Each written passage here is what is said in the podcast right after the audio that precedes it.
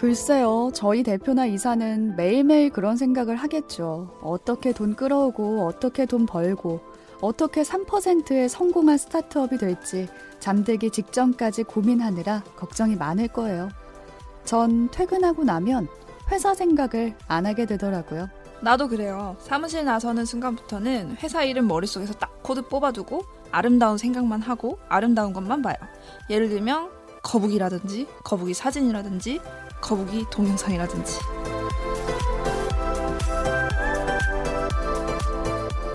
책도 읽고 넷플릭스도 보는 일석이조 취향추천 팟캐스트 책플릭스. 오늘은 장류진 작가의 소설 일의 기쁨과 슬픔 속 한 구절로 시작합니다.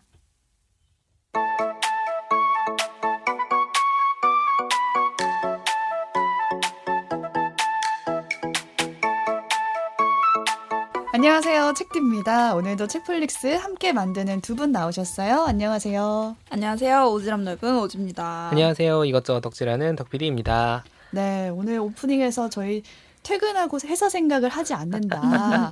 아름다운 것만 본다. 이 구절이 참 공감되면서도 희망사항이잖아요. 그렇죠. 네, 오지한테도 이런 거북이가 있나요? 아, 저에게 이런 거북이 같은 존재는 약간 퇴근하면서부터 저는 주로 저녁 먹으러 가잖아요. 저녁 먹을 수 있으니까. 맛집을 생각해요. 아. 그래서 이렇게 약속이 있는 그 장소 인근의 그 동선과 그런 만나는 구성원과 음. 그런 시간과 분위기와 모든 것을 이제 조합해가지고 맛집에 이 동선을 짜는 거에 모든 에너지를 씁니다. 아~ 의심하는 건 아닌데 사무실을 나서는 순간부터 그 생각을 하는 게 아니라 나서기 전부터 사무실 안에서 하는 거지. 점심 먹고 나서 짬짬이 미리 아, 검색해놓고 어, 오늘 운영하는지 몇 시까지 하는지 아~ 오늘 모이는 사람들의 뭐 선호도, 주량 이런 것들 다 고려해서 아~ 빅데이터 돌려가지고 이제 에이아이 돌려가지고 딱 나옵니다. 아 오지 오지아이 어. 오지아이 오지아이 넣으면은 음. 어, 오늘 어디 어디 어디 일 차, 이 차, 삼 차 나오는 거예요? 네. 아. 그리고 되게 먹힌 리스트가 있어요. 그래서 그 지역에 갈 일이 있을 때 여기 가봐야지 맞아. 이렇게 막 적어놓는 것들이 있죠. 그렇습니다. 오지의 먹힌 리스트.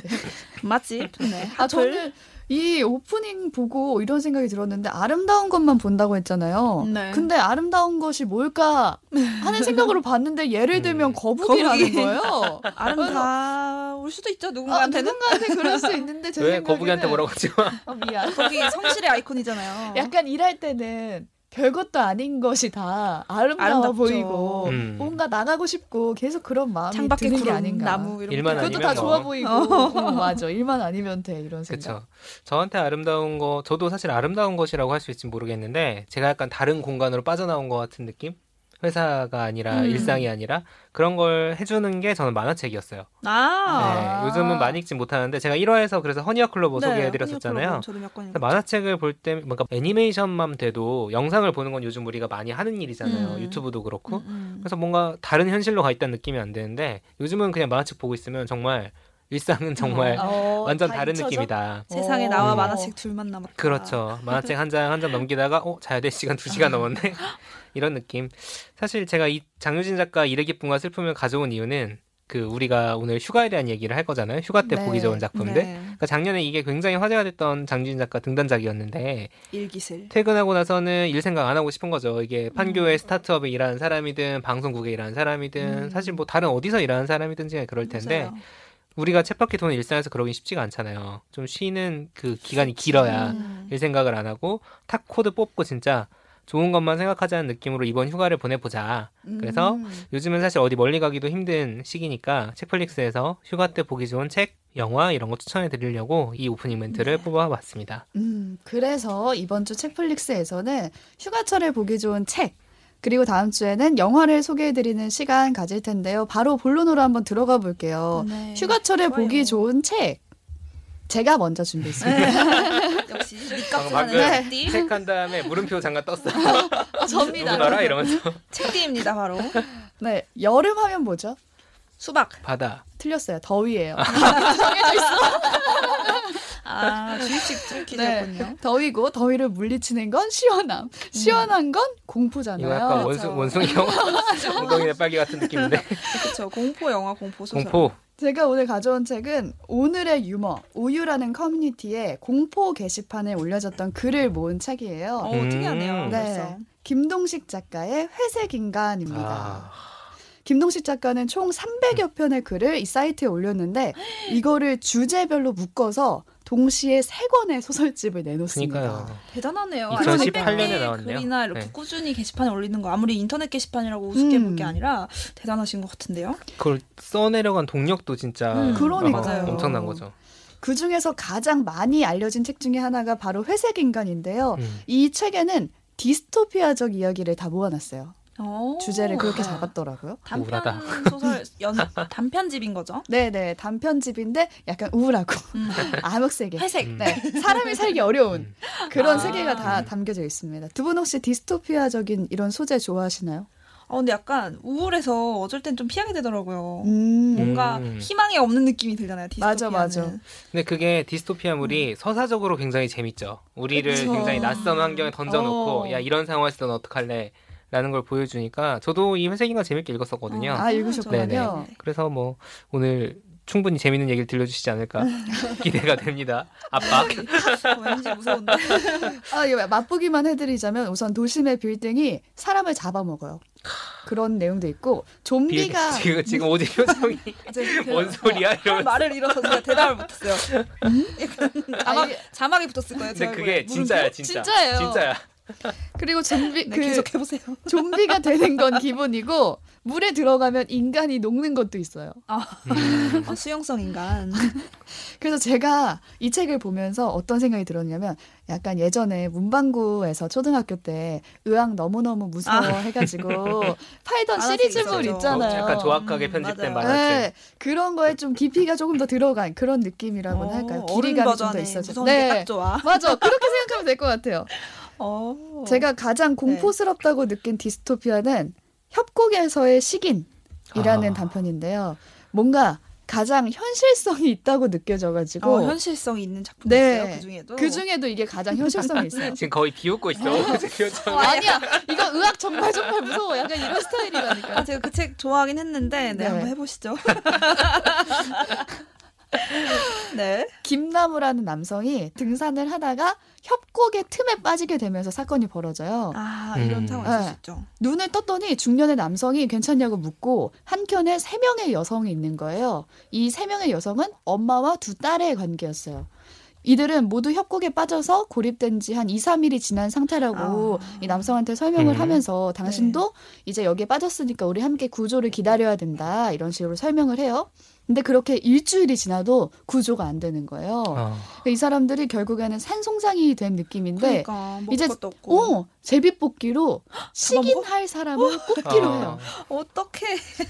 그래서 이제 제비뽑기를 앞두고 김나무가 이런 말을 하는 거예요. 만약 자신이 뽑히게 된다면 마지막으로 드릴 말씀이 있다. 지금은 음. 구차해 보여서 못 말하는데 혹시라도 자신이 꼽히게 되면은 어. 말씀드리겠다. 바로 달려들지 말고. 네, 이런 말을 남겨요. 그렇게 이 말을 던지고 제비뽑기를 진행을 하고 여성의 두 번째 딸, 둘째 딸이 걸립니다. 어. 식인 대상이 된 거죠. 그래서 김나무가 대표로 이 둘째 딸을 바위로 치려고 하는데 갑자기 뒤에서 누군가 돌멩이로 김나무를, 김나무를 죽여요. 자기 딸을 치겠어요. 냅두겠어요. 근데 그 죽인 사람이 바로 중년의 남성이에요. 또 물음표 떴다. 어. 계속, 네. 엄마라고 생각하셨죠? 네. 중년의 남성이 김나무를 죽였어요. 사실은 이 중년의 남성이 이들의 아빠였던 거예요. 음. 아. 근데 식인을 해야 하는 상황이 올지도 모른다는 생각에 김나무가 아, 딱 떨어지니까 큰 이제 그림이었구나. 네, 큰 그림을 했구나. 그린 거죠. 서로 짠 거죠. 음. 그래서 이 가족은 김나무를 먹고 한 달여를 버티다가 구출이 됐는데 이야기 마지막 장면에서 둘째 딸이 자신이 희생되었어야 한다면서 막 오열을 해요. 좋아했어? 김나무가 에이즈 양성 판정이었던 거예요. 어? 너무너무 무섭죠? 어, 소름 돋았어. 그거 어떻게 알았대요? 에이즈인 거? 나중에 이제 자기네들 검사를 아, 알아봤더니 에이즈 양성인 거예요. 걸렸을까? 네. 먹었구나. 먹어도 그게 이제 봐요? 김나무가 말하려고 했던 네. 아~ 마지막에 자기가 구차할 아~ 것 같아서 말 못한다. 걸리면 아~ 말하겠다 했던 게 바로 이 병이었던 거죠. 재밌네요. 그렇죠. 괜찮죠? 어, 설득됐어. 설득됐어. 엉망진창이 될수록 재밌다. 또 저는 또 재밌네요. 서로 다 파멸이잖아요. 네. 또 재밌네요. 엉망진창이 안 되는 작품이 하나 있는데 그게 바로 회색인간이에요. 아, 아, 아 회색인간. 네. 표제작이죠? 네. 표제작이에요. 사람들이 이제 지하세계로 끌려가서 노역을 하게 되는데 그 과정에서 점점 표정 을 잃어가요. 그래서 회색으로 변하는 거예요. 음. 어, 네. 어. 근데 거기서 노래하는 사람이나 이 상황을 글이나 그림으로 기록하는 사람이 나오면서 인간들이 색을 좀 되찾게 어, 되거든요. 음. 예술, 응. 예술에 가지고 있는 그런 힘. 음.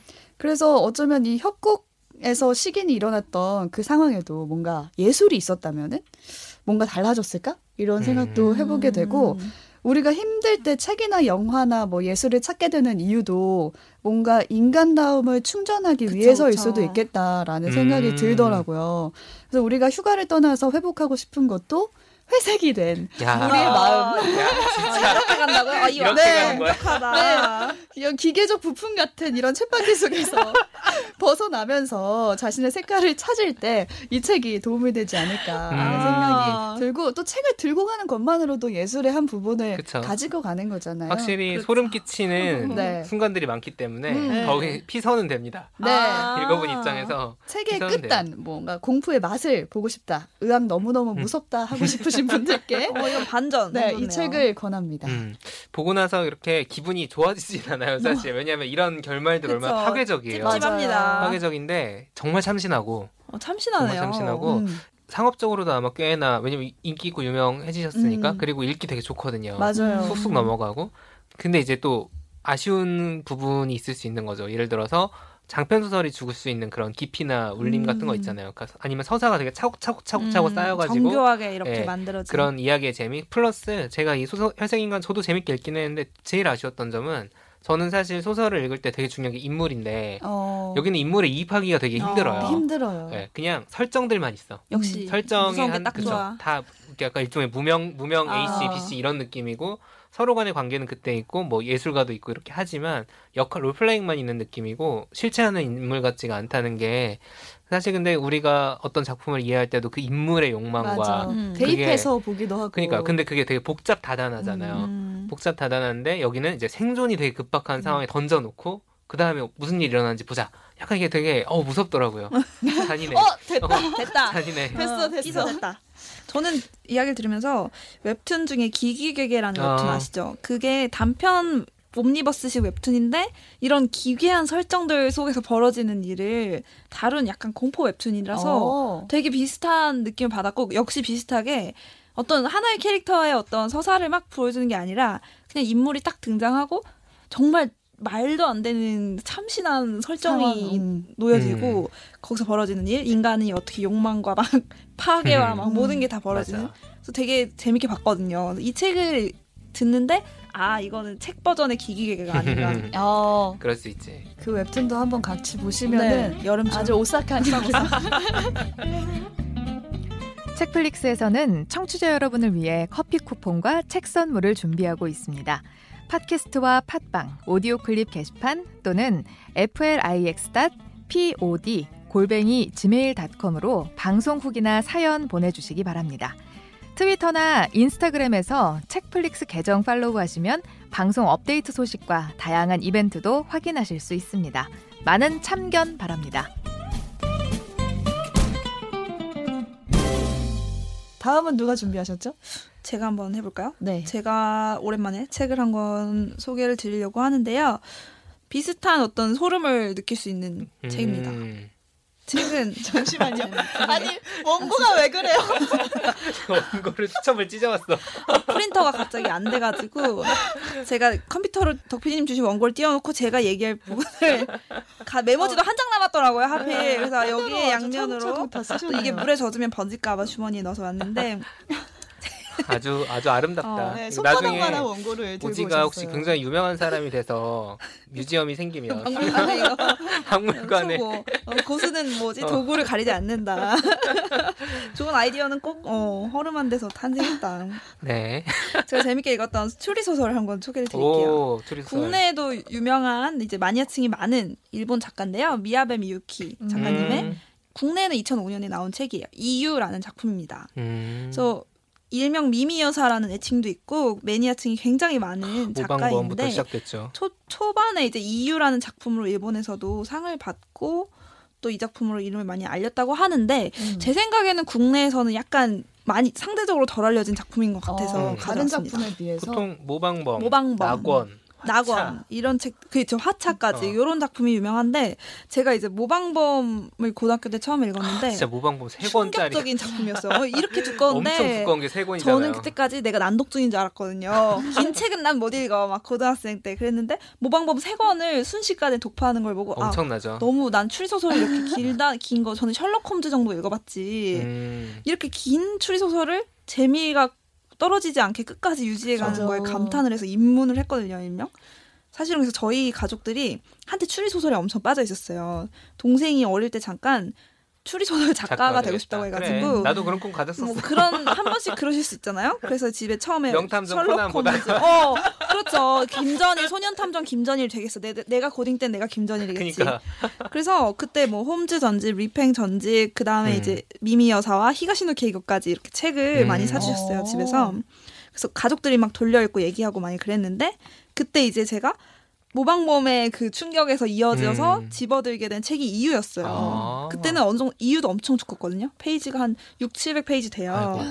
근데 그때는 두꺼워서 좋았어요. 빨리 안 끝나니까. 맞아. 어. 그런 재미가 있다니까. 그때 내가 고등학교 학, 야자하고 다니면서 몰래 몰래 숨겨다니면서 읽었는데 되게 충격적인 작품이었는데 설명을 한번 드려볼게요. 이게 약간 회색인간과는 좀 다른 결인 게 여기는 오히려 사건의 중심으로 바로 직진하지 않고 한 바퀴 두 바퀴 계속 돌아가면서 음. 그 주변부의 인물들의 서사를 엄청 티엠아이까지 다 음. 설명해주는 책이에요. 그러니까 그래서 회색인간이랑 되게 다르죠. 형식적으로 정반대에 있는 완전 극단에 있는 회색인간은 완전히 짧고 음. 그 인스턴트 같은 느낌. 그렇죠, 그렇죠. 딱 치고 가는데 이거는 진짜 정성들여서 막 사골곰탕 같은 거. 맞아요, 사골곰탕이 딱 맞아요. 이 솔직히 우리가 한 숟갈 국물을 먹기 위해 많은 그러니까. 뼈를 고아내는 아. 거예요.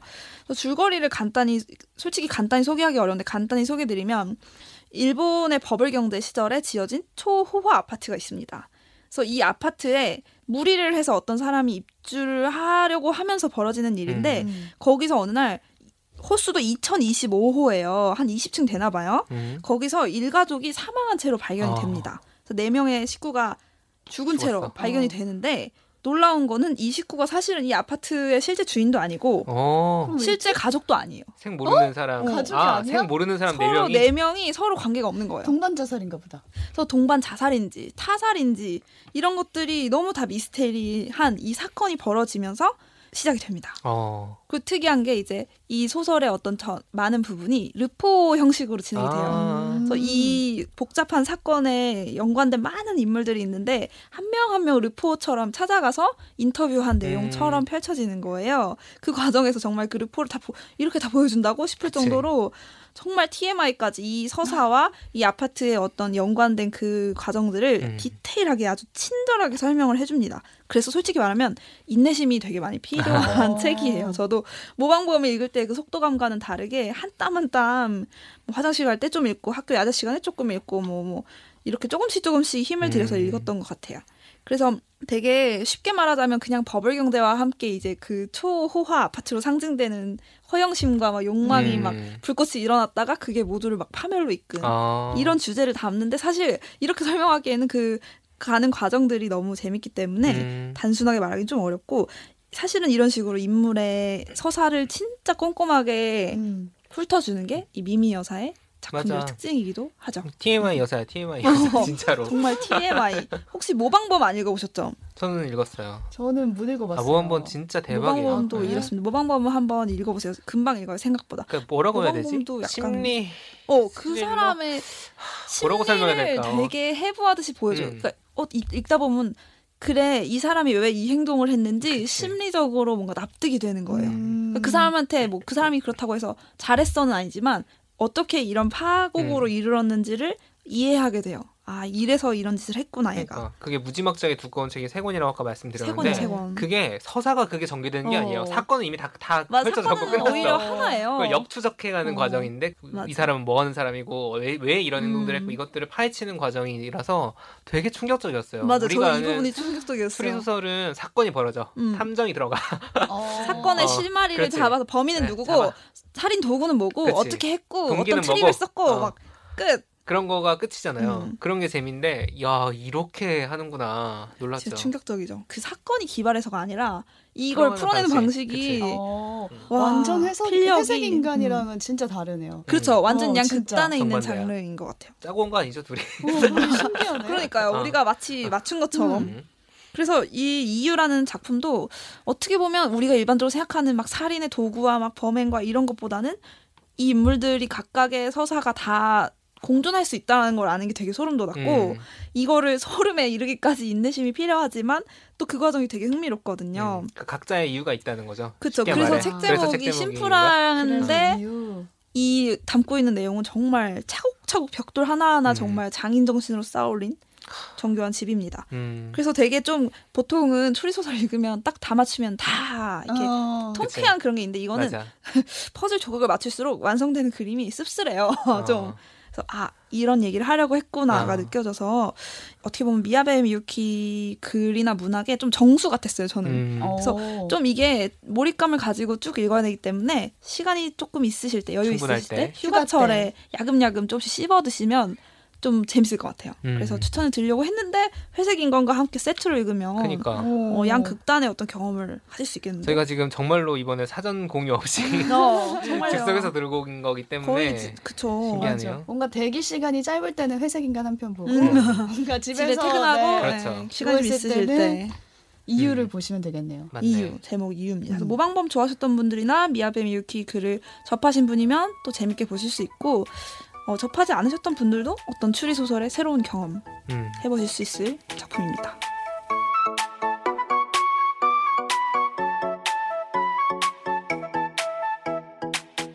네, 제가 소개를 해드린 작품은 두 분이 가져오신 것과는 결이 다행히도 굉장히 다릅니다. 어, 삼각형을 이뤘어요. 오늘도 저희의 이상은 삼각형을 이루는 거죠.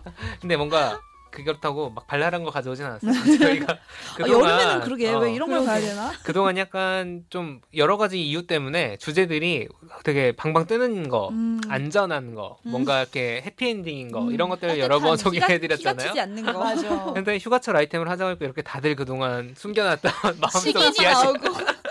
어, 마음속 지하실. 지하실에 있던 거 하나씩 가지고 널어서 말립니다. 네, 제가 오늘 오프닝 얘기하면서 네, 만화책? 거북이 얘기했잖아요. 만화책. 네. 만화책 좋아한다고 말씀드렸고 그 오, 만화책을 만화책인가요? 하나 언제 소개할까 틈을 아~ 보다가 아, 자, 허니와 클로버에 그쵸, 이어 거북이를 꺼내주셨군요. 사랑. 그렇죠. 만화책을 가져왔습니다. 만화책이 사실 짧은 거는 세네 권짜리도 있고 긴 건 막 몇십 음, 권짜리 있잖아요. 길더라고요. 시작을 어, 못하겠어. 엄청나죠. 딱 휴가 때 보면 좋을 분량. 스물일곱 권. 스물일곱 권. 네? 스물일곱 권짜리. 깔쌈하게 스물일곱 권. 금방 본다. 일주일 내내 만화책 보면 좀 자괴감 느낄 수 있어요. 사실 인간적으로. 그래서 내가 뭐 하는 건가? 지하철에서 읽기 어려운. 그렇죠. 한 이, 삼 일 정도는 쉬시고 앞뒤로 쉬시고 중간에 삼, 사 일 정도 만화책 아, 보시면 된다. 정주행 딱 날 네. 잡아서. 정주행하기 좋은 만화책이고 제목은 강철의 연금술사인데 네. 강철, 연금술 이런 키워드 보면은 어떤 연금술이요? 연금술 그래. 저 또 물음표 떴어요. 그렇죠. 지금 책뒤도 눈에 물음표가 떴어. 철의 연금술사. 뭔가 갑옷을 입고 음. 좀 마법을 맞아요. 하는. 연금술? 그치. 연금술을 하는 건가요? 그치. 약간 뭔가 뭐 과학 만화냐 아니면 음. 판타지냐 이런 생각이 드는데 장르를 굳이 따지면은 액션, 모험, 드라마, 판타지 다 섞여 있어요. 음. 섞여 있고 간단하게 내용을 한번 요약을 해드리겠습니다. 이게 이십칠 권짜리니까 사실 음. 설명하기 그쵸. 쉽진 않아요. 세계관을 음, 알 수 그래서 없죠. 주인공은 형제예요. 에드워드, 알폰스 이 이름 얘기하는 건 이 두 명만 할게요. 네. 에드워드, 알폰스 줄여서 에드, 알 이렇게 서로 음, 부르고 음. 십 대 중반, 그러니까 십오, 십육 세 정도 되는 어, 소년, 어린 소년들입니다. 음. 자, 일 권을 펼쳐들면 둘이 여행을 막 하고 있어요. 에드는 금발에 좀 체구가 작고 알은 엄청나게 동생인데 엄청나게 큰 강철 갑옷을 막 입고 어, 다녀요. 아, 백구십 막 이렇게 실제 몸이 큰가요? 갑옷. 갑옷을 입고 다니는 거죠. 아. 이 갑옷의 비밀에 대해서는 또 잠시 후에 얘기를 아. 드릴 거고 아, 둘이서 노천 카페에서 음료수 같은 거 마시고 있는데 좋겠다. 라디오가 박살나요. 얘가 체구가 너무 크니까 아. 움직이다가 라디오를 실수로 떨어뜨려서 박살내는 거야. 물어줘야겠네. 그쵸? 시대가 언제예요? 라디오가 있는 그렇지. 시대군요. 그렇지. 그 배경이 언제냐면 지금의 지구는 아니고 새로운 세계관이 있긴 한데 산업시대 정도의 기술력을 가지고 음. 있는 시대로 나와요. 라디오가 있다. 그리고 핸드폰, 음. 컴퓨터 이런 건 없어요. 음. 전화, 자동차, 기차는 다 있어요. 아. 딱 요 정도. 그리고 탱크 이런 것도 있어요. 그러니까 어. 약간 그 딱 산업시대 이 차 네네. 세계대전 전후 뭐 일, 이 차 세계대전 그 사이 이 정도 되는 것 같아요. 자, 라디오가 박살이 났습니다. 주인이 야 너네 이거 어떡할 거야 아. 라고 하잖아요. 근데 애드가 너무 태연한 거야. 뭐 고쳐주면 되잖아 약간 이런 식. 게 어. 느낌이에요. 그래서 약간 싸가지 없는 어, 캐릭터로 진상이네요. 나와요. 물어줘야지 뭘 고쳐줘. 그렇죠. 그럼 고쳐줄 수 있다는 거야? 그럼 엔지니어냐?라고 하는데 그건 아닌 거예요. 어떻게 고칠 건데 하니까 보고만 있어라라고 하더니 이 부서진 라디오 잔해를 막 모아요. 연금술. 그래서 바닥에 모아서 웬 그림을 그려. 그리고 그 그림에다가 두 손을 딱 갖다 대면 펑 하고 라디오가 나와. 짠 하고 원래대로 라디오가 복구되는 어, 거예요. 손오공의 머리카락. 이게 바로 연금술이라는 거예요. 이게 연금술인 거고 이게 무슨 마법 같은 거라고 생각할 수 있지만 원래 무슨 금을 만드는 건데? 그치. 이 세계관에서 연금술은 아~ 뭐냐면 무에서 유를 창조하거나 그런 건 아니에요. 아니고 어, 이렇게 정의를 해요. 물질을 이해하고 분해하고 재구성하는 과정이다. 근데 그걸 아~ 그림을 그려서 한다고요? 그 연성 마음 그죠? 아~ 그 일종의 효과로 넣은 것 같은데 그죠? 그게 다 세계관 연관돼 있어요. 이게 그림은 왜 원이어야 되면 이런 게 있는데 이제 그건 재미없으니까 나중에 이제 직접 보시고 재료만 있으면 결과물을 순식간에 만들어낼 수 있는 거예요. 좋다. 뭐 저, 자 지금 저 또 저 헛소리 한다는 눈으로 잭디가 날 쳐다보고 어, 있는데 부러워요. 저는 네. 손재주가 없어서 물건 신기하죠? 재료가 다 있어도 백종원 같은 요리를 할 수 없는데. 그렇죠. 그렇죠. 그렇죠. 근데 이거가 재밌는 부분은 뭐냐면 일종의 과학으로 나오는 거예요. 이 세계관에서는 이게. 과학이다. 그래서 질량 보존의 법칙도 있어요. 그러니까 재료가 부족하면 막 만들어낼 수 없어. 아~ 그래서 물, 그리고 화학도 다 섞여 있어요. 이 물질과 아~ 이 물질이 섞여야 이게 나온다. 이런 기본적인 게 있고 그러니까 쉽게 말하면 우리가 오랜 시간 여러 가지 가공을 해서 들이는 과정을 순식간에 한다는 것만 있을 뿐이지 그 그런데요? 재료나 그런 것들은 음. 다 있는 거예요. 그래서 이 에드와 알 형제는 이 연금술을 쓸 수 있는 연금술사입니다. 오. 근데 우리가 보기엔 되게 마법 같지만 이 세계에는 이 연금술이 일상 속에 스며들어 있어요. 그래서 아. 이걸 딱 고쳐주니까 어, 너 연금술사였니? 이렇게 아. 되는 거예요. 그럼 직업 아, 같은 연금술사. 네, 맞아요, 맞아요. 네. 그래서 기본적으로 과학에 대한 지식이 있어야 되고 사실상 얘들은 과학자인 거죠. 음. 십 대 중반에. 이미 상당한 실력이 있는 연금술사라는 거는 쉽게 말해서 천재다. 음. 우리가 어, 우리가 갈 수 없는 그 경지에 있는 천재들이다. 라는 뜻이고 여행 중이라 그랬잖아요. 형제 둘이서. 네. 왜 여행을 하느냐. 목적이 있을 거 아닙니까? 현자의 돌이라는 걸 찾아다녀요. 아, 현자의 돌. 현자의 돌. 어, 해리포터에 나온 건데. 그렇죠. 해리포터에 있는 소서러스 스톤이라고 네. 나왔던 그 우리 역사에서도 뭔가 신비한 힘을 가진 그쵸, 그런 맞아. 걸로 나오죠. 연금술 할 때 그 돌이 음, 있어야 되고 뭐 그런 거. 그런 게 있죠. 쉽게 말해 치트키 같은 거예요. 어. 연금술의 이 물리 법칙 아까 말씀드린 거 있잖아요. 재료가 다 있어야 되고 음. 어느 정도까지밖에 안 되고 이걸 무시할 수 있는 힘을 주는 게 아. 증폭기 같은 거야. 그러니까. 아. 네. 이게 판타지 같지만 어쨌든 설정상 이게 있습니다. 이게 왜 가능한지는 또 너무 복잡한 얘기니까 맞아, 패스하고 신기한 돌이다. 증폭기다. 이걸 찾아다니는 거예요. 왜 음. 찾아다닐까? 이게 궁금한 거죠. 이제 네. 여기서 이 두 그쵸 응. 이 두 형제의 어두운 과거가 이제 나옵니다. 아, 어두운 아, 음. 어두워, 과거가 있고 여름엔 또 어두워야 돼. 어두워야 돼. 연금술이 재료만 있으면 뭐든지 만들 수 있다고 했잖아요. 자 그러면 연금술을 만들면 안 되는 게 뭘까요? 금. 금. 아, 어, 똑똑하네. 어, 말하고 놀랐어. 어, 내가 말하고 놀랐어. 아니 이게 우리 거예요? 역사에서 실제로 그러니까 현자의 돌이라는 것도 문헌에 나오는 어. 얘기에서 갔다가 이제 여러 맞아요. 판타지에 쓰는 건데 실제로 연금술이라는 게 다른 금속으로 그러니까 좀 싸구려 납 같은 금속으로 금 같은 금 비금속을 만들기 음, 위해서 벌려고. 연구했던 거 음. 화학자들이 연구했던 게 연금술이었잖아요. 근데 하나 더 있어요. 만들면 안 되는 거. 사람? 사람. 야, 너 너무 무서워. 어떡해요. 신기하다. 오, 저희 지금 정말로 아무것도 안 아무것도 안 짜고 오, 하는 겁니다. 저 진짜 생각해서 맞춘 거거든요. 자, 쉽게 오. 말해서 인체 연성입니다. 오. 사람이 물, 물질로 이루어져 있잖아. 굳이 굳이 분해하자면 음, 그래서 인체 연성에 그쵸? 필요한 재료가 다 나와요. 것 같은데? 평균 성인 한 명 기준으로 물 삼십오 리터, 탄소 이십 킬로그램, 암모니아 사 리터, 음, 석회 일 점 오 킬로그램, 인 팔백 그램, 염분 이백오십 그램 막 쭉쭉 나와. 나와서 이게 일반적인 성인의 몸의 구성 어, 성분이다. 어. 라고 하고 이걸로 사람을 만들 수 만들면 당연히 안 되죠. 그러니까 만들 수는 네. 있지만 도덕적으로 그러니까 안 된다는 거예요. 신체는 만들 수 있겠지만 사람이라고 할 수 없잖아요. 아, 근데 그렇죠. 그리고 도덕적으로 당연히 문제가 생기죠. 음. 너네가 신이야가 되는 그렇지, 거잖아요. 그렇죠. 이게 형제의 과거와 관련이 있다라고 했잖아요. 이 현자의 도를 찾아서 여행을 떠내는 게. 근데 제가 지금 하면 안 되는 거 두 가지를 말씀드렸죠. 네. 이 형제는 무슨 짓을 한 걸까? 둘 다 만들었겠죠. 둘 다 만들었나 보다. 진짜. 금은 안 했고 인체 연성을 한 거예요. 아, 어떡해. 왜 그럴까? 천재라 그랬잖아요. 네. 천재라 그랬는데 어렸을 때 열한 살 무렵에 지금 한 오, 육 년 전이죠. 지금 현재 시점 기준으로 음. 그 만화의 타임라인에서 이미 연금술 지식을 익힐 만큼 익혔어요. 아, 근데 천재니까. 엄마가 병으로 죽어. 헉? 그래서 엄마를 만드나요? 그렇죠. 아, 소름. 그러니까 이게 무모한 판단이죠. 그러니까 아, 머리는 그렇죠. 천재였지만 열한 살의 판단이라서 엄마를 하면 안 된다. 해야. 하면 안 된다는 것도 배웠지. 음. 배웠지만 그래도 한 거야. 어린 아이 마음으로. 그렇죠. 그래서 앞서 말한 재료로 신체를 만들고 뭐 영혼의 정보가 담겨있는 내 피 이렇게 그러니까 막 공부를 한 거예요. 자기들이 아... 나름대로. 근데 되겠냐고요 그게. 기본적으로 아무리 판타지의 세계라고 해도 기본적으로 엄마를 죽은, 엄마를 어, 죽은 사람을 수 살릴 수는 없죠. 당연히 실패를 하고 이 세계에선 연금술이 실패하면 부작용이 발생합니다.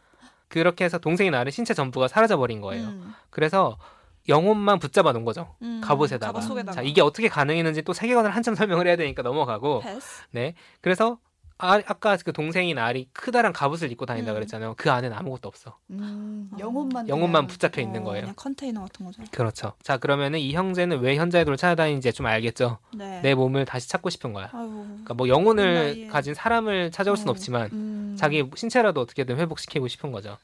많은 자, 일을 겪었네요. 그렇죠. 이게 지금 시작 단계의 설정인데 오. 엄청 우울하고 심오하지 않습니까? 시작 단계 몇 권짜리 지금 이십 권짜리인데 근데 이게 지금 한 세 권 되는 것 같은데 처음부터 이렇게 다 설명해 주는 게 아니라 모험을 하나씩 하나씩 이야기를 아. 거치면서 이제 그때 그때 나오는 그쵸, 거예요. 그쵸. 예. 기본적으로는 제가 심오한 얘기를 했지만 심각한 얘기를 했지만 재밌는 소년 만화입니다. 기본적으로는. 어, 막 그 어벤져스 삼 편 혹시 보셨으면 거기서 타노스가 인피니티 네. 스톤 모으고 음. 다니잖아요. 네. 타노스의 그런... 우주모험 대잔치 이런 식으로 사람들이 했는데 그런 느낌이에요. 현자의 돌이라는 건 실마리를 찾아서 여기저기 떠돌고 그 와중에는 근데 떠돌다 보니까 이제 막 국가 단위, 아. 세계 단위의 어떤 음모랑 마주치고 거기에 자기들이 원하지 않, 원하지 않았던 음. 뭔가 엮여 들어가는 거예요. 음. 근데 보통 이렇게 세계관이 거대한 작품일수록 그럼에도 불구하고 명작이 된다는 건 등장인물들의 고민이 되게 구체적이고 인간적이죠. 음. 그래서 전 재밌었던 것 같아요. 애드의 그 형의 고민. 내가 괜히 엄마를 되살리자고 해서 음. 얘가 막 되살리자고 한 거야. 해보자 해보자. 약간 좀 더 지르는 타입이고 동생은 약간 신중한 타입이거든요. 어. 근데 그거의 결과로 동생인 아래 신체를 잃어버렸잖아요. 충격적이네요. 그쵸? 죄책감도 느끼겠어요. 그 죄책감 엄청나지 않겠어요? 그런 것도 가지고 있고 알, 동생인 아래 고민은 좀 더 철학적인데 신체가 없잖아. 음. 갑옷이 마치 몸처럼 움직이긴 하는데 근데 이 세상에 내가 과연 실제하고 있었던 걸까? 아. 나도 혹시 그냥 기억이 형이 조작한 건 아닐까라든가 아. 그리고 몸이 없으면은 되게 편할 것 같잖아요. 불편할 사실. 것 같은데? 아니 예를 들어 생각을 해보세요. 아니, 몸이 없다는 것 자체가 상상이 잘 안 가요. 상상이 안 되죠. 어. 그렇죠, 그렇죠. 먹고 자고 이런 것들 할 수가 없고 어, 잠 잠을 못 자는 거야. 잠 아, 잠을 잘 잠이라는 개념이 없는 거야. 신체가 없으니까 먹는 것도 못해. 아. 못하고 그런데 또 거꾸로 보면은 이런 몸을 탐내는 불로장생을 탐내는 사람들은 얼마나 편한 몸이냐라고 음, 하면서 또 이제 이런 것도 않을까. 엮이고 그러니까 이런 욕망들 않고. 또 정말 많은 주변 인물들이 나와요. 이 배경이 된 나라가 군사 국가인데 그러니까 군이 통치한 나라예요. 에드는 형인 에드는 국가연금술사라는 자격증을 따서 그 군의 일원으로 움직여요. 아, 자격증도 있구나. 일종의 전문가, 군 내에 채용된 전문가인데 강철의 연금술사가 책 제목이잖아요. 만화책. 이 국가연금술사에는 호칭이 주어지는 거야. 아, 강철 머머의 연금술사. 연금술사. 아. 그래서 불꽃의 연금술사도 있고 아, 뭐 그런 식이야. 갑자기, 유치하, 어, 갑자기 유치해지지. 근데 엄청 세. 엄청 세고 주요 인물이에요. 근데 어쨌든 이렇게 주변 인물들이 굉장히 여러 명이 나와요. 음. 이 사람들이 품고 있는 어떤 그 고민과 욕망도 다 있는 거죠. 이 나라의 통치자가 되겠다는 야심을 품은 사람도 어. 있고 그런 정의감을 가지고 있는 군인도 있고 그 군인을 지키려는 동료나 혹은 뭐 로맨스로 이렇게 소중한 사람 지키고 그런 것도 있고 그리고 여기에 되게 몇 년 전에 전체 세계관과 관련이 인종 학살 수준의 어떤 내전이 벌어졌는데 거기 참전한 군인들의 트라우마 음. 그걸 어떻게 속죄할 건지 그러니까 이게 풍자도 약간 있네요. 엄청 많아요. 오. 정치 드라마 성격도 있고 로맨스도 있고 이런 고민도 담겨 있고 이런 게 다 들어있는 거예요. 다 들어있어서 이 명작으로 이 작품이 평가받는 이유는 이 인물들이 하나하나에게 다 부여된 서사와 감정, 욕망 그리고 그 욕망에서 비롯된 의지 같은 게 선한 쪽이든 나쁜 쪽이든 너무 이해가 되는 거야. 음, 어, 이런 걸로 있게. 움직이는구나.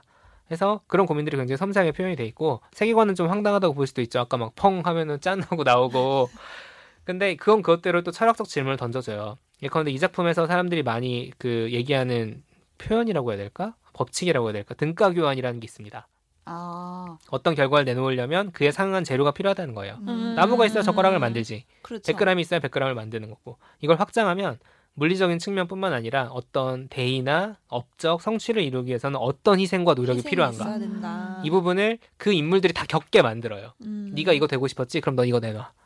라는 식으로 우리가 계속 생각을 하게 되는 거죠. 나는 네. 무엇을 희생해서 지금 일을 하고 있나. 어. 라든가 그런 질문까지 가기도 하고 어쨌든 또 제가 이렇게 설명을 드리다 보니까 무거운 얘기들을 음. 했지만 기본적으로 재밌는 모험만 하고 개그 코드가 엄청 많아요. 음. 그러니까 이게 작가가 일부러 그런 것 같아요. 전체 스토리 라인이 너무 굵고 심오한 얘기를 하니까 음. 중간중간 계속 숨통을 틔워줘야 되잖아요. 피식피식 웃게 되는 컷이 되게 많고 좀 뭐 사람 죽고 부상당하고 이런 건 계속 나오지만 아주 비위가 약하신 분이 아니라면 볼 수 있는 레벨입니다. 뭐 징그럽진 않아요. 철학, 철학만 하네. 비 강하신 분들은 회색인간 네. 보시고 아, 네. 좀 약하신 분들은 이쪽으로. 아 맞아, 그럴 수도 있어요. 네. 네, 그럴 수 있고 이게 한 이십 년 전에 연재가 됐었거든요. 그러니까 되게 오래된 작품이죠. 오래됐네요, 벌써. 당시에도 화제였기 때문에 애니메이션도 두 버전이 있어요. 심지어 음. 그러니까 설정과 초반 스토리만 공유하는 애니메이션 오리지널 버전이 있어요. 아 이거는 뒤에는 전개도 세계관도 결말도 완전히 달라요, 원작이랑. 아, 따로. 재밌네요. 이것도 되, 이 오리지널 애니메이션도 되게 재밌어요, 생각보다.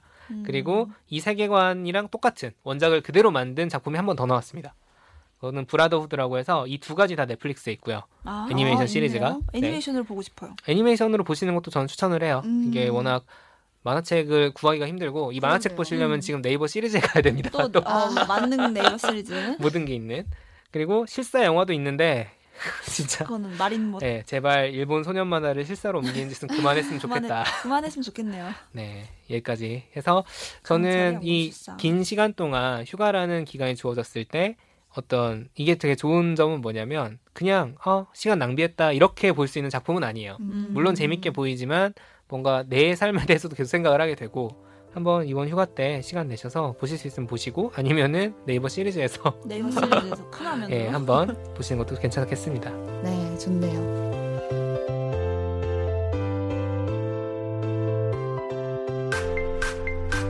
책도 읽고 넷플릭스도 보는 일석이조 취향 추천 팟캐스트 책플릭스. 오늘 휴가철에 보면 좋은 책 추천해드리는 시간 가졌는데요. 각자 추천한 작품들을 보면은 뭔가 서로가 휴가를 어떻게 생각하고 있는지 그런 개성이 좀 드러나는 것 같지 않나 싶은데 두 분 어떠셨나요? 아 약간 휴가를 제가 아까 이 이유를 가져오면서 약간 반성했어요. 저는 스스로 약간 휴가철을 네. 평소에 약간 바쁘다고 나 바빠서 못해라고 밀어뒀던 거를 휴가 때 해치우는 기간처럼 막 숙제하듯이 음. 많이 보냈거든요. 음. 예를 들면 뭐 책을 읽는 것도 아니면 노는 것도 미리 다 미뤄놓은 약속 그때 잡고 뭐 이렇게 생각을 했는데 그냥 오히려 왠지 날씨 좋은 날 누워있으면 사치스러운 것처럼 음. 사치인 것처럼 느껴질 때가 있는데 그 사치를 좀 누려보려고 요새는 노력하거든요. 음. 근데 이런 이유 같은 작품 읽으면 또 분주한 휴가를 보내셔야 될 수도 있대서 좀 가져왔지만 아, 어, 반성, 아 그래서 반성한다고? 어, 반성했어요 제가. 오히려 좀 너무 머리 쓰는 작품을 읽으면 또 아, 힘드실 수도 어. 있지만 저는 휴가를 이용해서 읽는 게 제일 적합하다고 생각해서 음, 음. 이야기는 드렸어요. 그래요. 읽고 싶으신 분이 있으시다면 아, 좀 공을 들여서 읽는 작품들을 읽을 수 있는 음. 뭐 좀 기회로 삼으셨으면 좋겠다. 음. 우리가 이번 주에 원래 좀 쉬어가자는 네. 의미로 휴가를 주제로 잡았는데 음. 서로가 너무 고민이 많은 거예요. 오히려 도대체 휴가를 뭘 그러니까. 해야 하냐. 그래서 제가 분석한 결과 휴가 때 우린 책을 읽지 않는다. 어, 어때? 그래서 어. 읽을 만한 책을 이렇게 추천하기가 어려운 거 아닌가 라는 생각이 들더라고요. 그럼 안 보게 되기도 해요. 그 엄청난 자기 고백이다. 네, 아, 진짜.